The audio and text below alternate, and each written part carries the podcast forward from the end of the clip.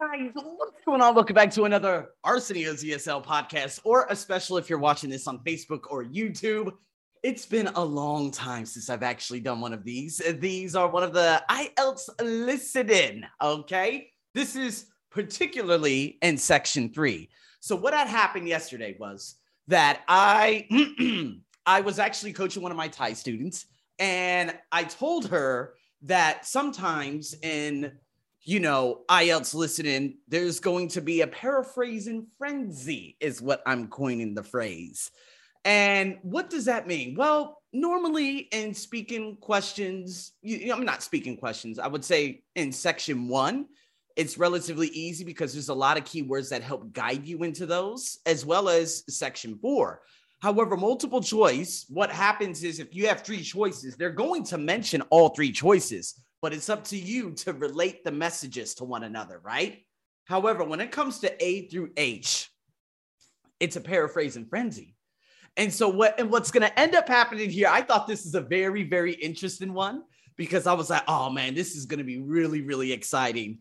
And we ended up going through it and luckily again because she's like a low pre-intermediate level, she ended up picking it up probably around the third or fourth question. So, what we have here, we're going to be going over different things that portray different paintings. Okay. So, what we have, if you're listening to this on Arsenio's ESL uh, podcast, we have pictures and we have descriptions. Okay. Personal meanings that we could connect them with. So, pictures, you're going to hear this. You're going to hear the mentions of falcon, fish hawk, Kingfisher, portrait of William Wells, Viramati, and the portrait of Giovanni de Medici. All right, you're going to hear those particular pictures. However, when we look at the personal meetings, they're going to be totally paraphrased. There might be an extraction of a suffix, and all you hear is maybe the verb form, or they're going to be entirely different meanings. And this is when you are going to have to look or listen to A through H and say to yourself, you know what? That description right here best fits this. So let's look at A. It says childhood memory. There might be something mentioned that is told, uh, same meaning, but it's paraphrased totally, but it's the same meaning. It could be an antonym too. So what you can have are totally different opposite phrases. So one thing could be the negative, but what you're looking for is the positive. Okay. That's another technique that we're actually listening for. So if we go to B, it says hope for the future. C, fast movement. D, a potential threat. E, the power of color. F, the continuity of life. All right. Now, British English, the continuity, right? G, protection of nature, and H, a confused attitude to nature. All right, so what's going to happen here? Two people talking, and then they're going to go one after another. Going to mention Falcon, and this person is going to have an interpretation, and then someone else might say something, and then that's going to be the end. You're going to have to say, okay, well, he mentioned this, but then it falls in alignment with this. So let's listen to how I compartmentalize the information and I connect it with the different things that are mentioned in A through H. Now, again, six questions. We have eight potential answer choices. That means two are not going to be used, making it a lot more difficult, right? So here we go. Let's dive in and listen very closely. One part of the project I'm unsure about is where we choose some paintings of birds and say what they mean to us. Like, I chose a painting of a falcon by Landseer. I like it because the bird's standing there with his head turned to one side, but he seems to be staring straight at you. But I can't just say it's a bit scary, can I? Hmm. You could talk about the possible danger suggested by the bird's look. Oh, okay. Oh, you can't talk about how it's scary, but that she suggests that you could talk about the what oh my god i forgot what it was she used as an adjective but she said danger as in noun form okay now if we listen for or if we heard danger we need to look for a negative adjective or something a negative noun that depicts danger so again did he mention anything about his childhood in a no Hope for the future? No. Fast movement? No. Threat is a noun. Danger is a noun. Okay. Now, dangerous is an adjective, but nonetheless, we got two nouns that are very similar. She used an adjective to modify that noun, danger. I totally forgot, went right over my head. But a potential threat, D would be the answer. Now, if we look at the rest of it, the power of color, that's more like a positive thing, right? The continuity of life, positive. Protection of nature, positive. A confused attitude to nature, these are all positive things. We're looking for something negative about the bird, and there's only one answer that is negative. But you see how they paraphrase the hell out of it. This is what you're going to have to pick up with these different types of words and the answer choices and linking them together. So now we're going to be going into fish hawk. There's a picture of a fish hawk by Audubon I like. It's swooping over the water with a fish in its talons and with great black wings which take up most of the picture. So wings. you could discuss it in relation to predators and food chains? Well, actually, I think I'll concentrate on the impression of rapid motion it gives. Right. There we go. So he suggested, okay, predator and food chains. Okay. But then she said rapid motion. Rapid, fast, motion, movement. This is what I mean by paraphrasing people. So, a lot of you out there, and I know, like, especially my Thai students, you know what I mean? They don't have a significant amount of vocabulary. So, if you don't understand rapid and you don't understand motion, well, you can use process of elimination. But guess what? Right after he says, ah, yeah, okay, they're going into the next one. So, you're going to have to make a decision very, very quick. And if you don't understand like if you look at motion with movement, you could probably link them together. Rapid, you know, and again, a bird flying kind of is a little bit of a give, uh, giveaway too in terms of motion and movement. If you don't have any of these vocabulary terms, you're going to have to figure out another way you can hurry up and link it up. So here we go. Next one. Do you know that picture of a kingfisher by Van Gogh? It's perching on a reed growing near a stream. Yes, it's got these beautiful blue and red and black shades. Mm-hmm.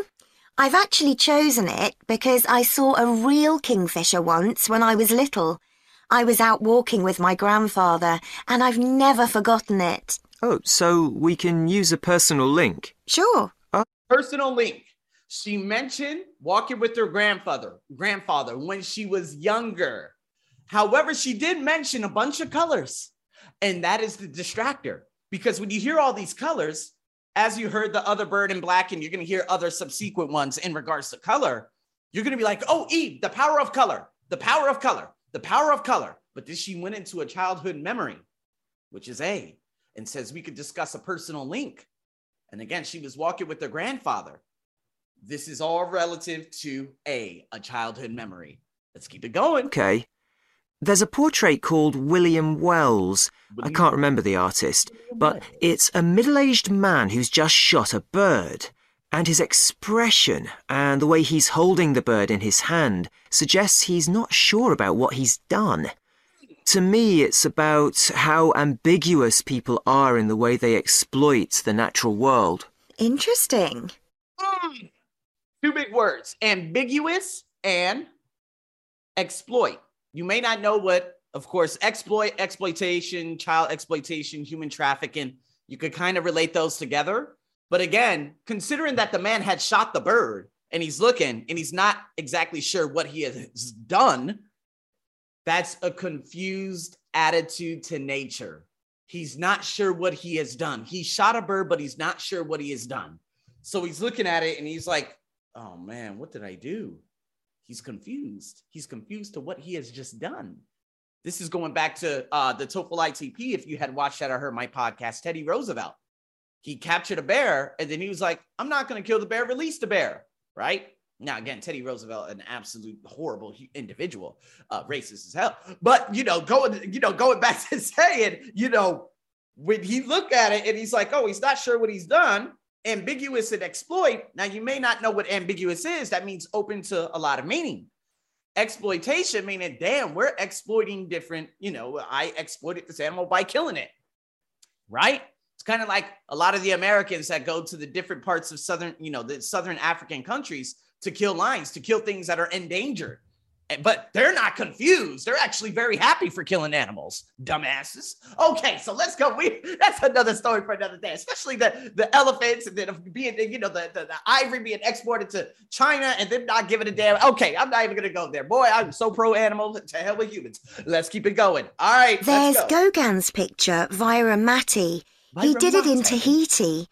It's a woman with a white bird behind her that is White. eating a lizard. And what I'm interested in is what idea this bird refers to.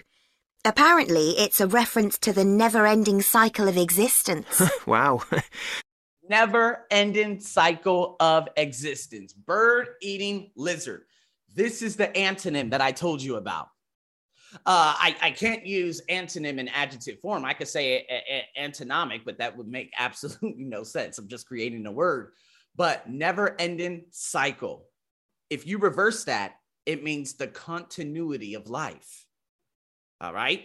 It means the continuity of life. That means the continuation of life and as it goes on and on and on although the birds that are around here in my neighborhood too they come down they eat a lot of different things the squirrels the frogs the snails we got everything around here you guys have no idea that's thailand uh but again it shows the continuity it's the the life cycle the never ending life cycle that means life's going to continue going on. The circle of life is what a lot of people would say. A lot of people they get real sad when they see orcas uh, die from um oh i don't know what eats the orcas. I forgot what they are. But you know so many people are sad or the lions eating this or the lions eating the wildebeest but guess what? It's a never-ending cycle. It's continuity of life it's crazy huh Ugh. it's like a paradox right you feel so bad but you know it has to happen you feel so bad but it, it's got to happen it's kind of like us we eat a lot of things we're like i'm gonna eat this plant oh god that's the continuity of life so let's go into oh, Viramate. Okay, Viramate's finished, and now we're going to be going into Hioane. I chose a portrait of a little boy, Giovanni de Medici.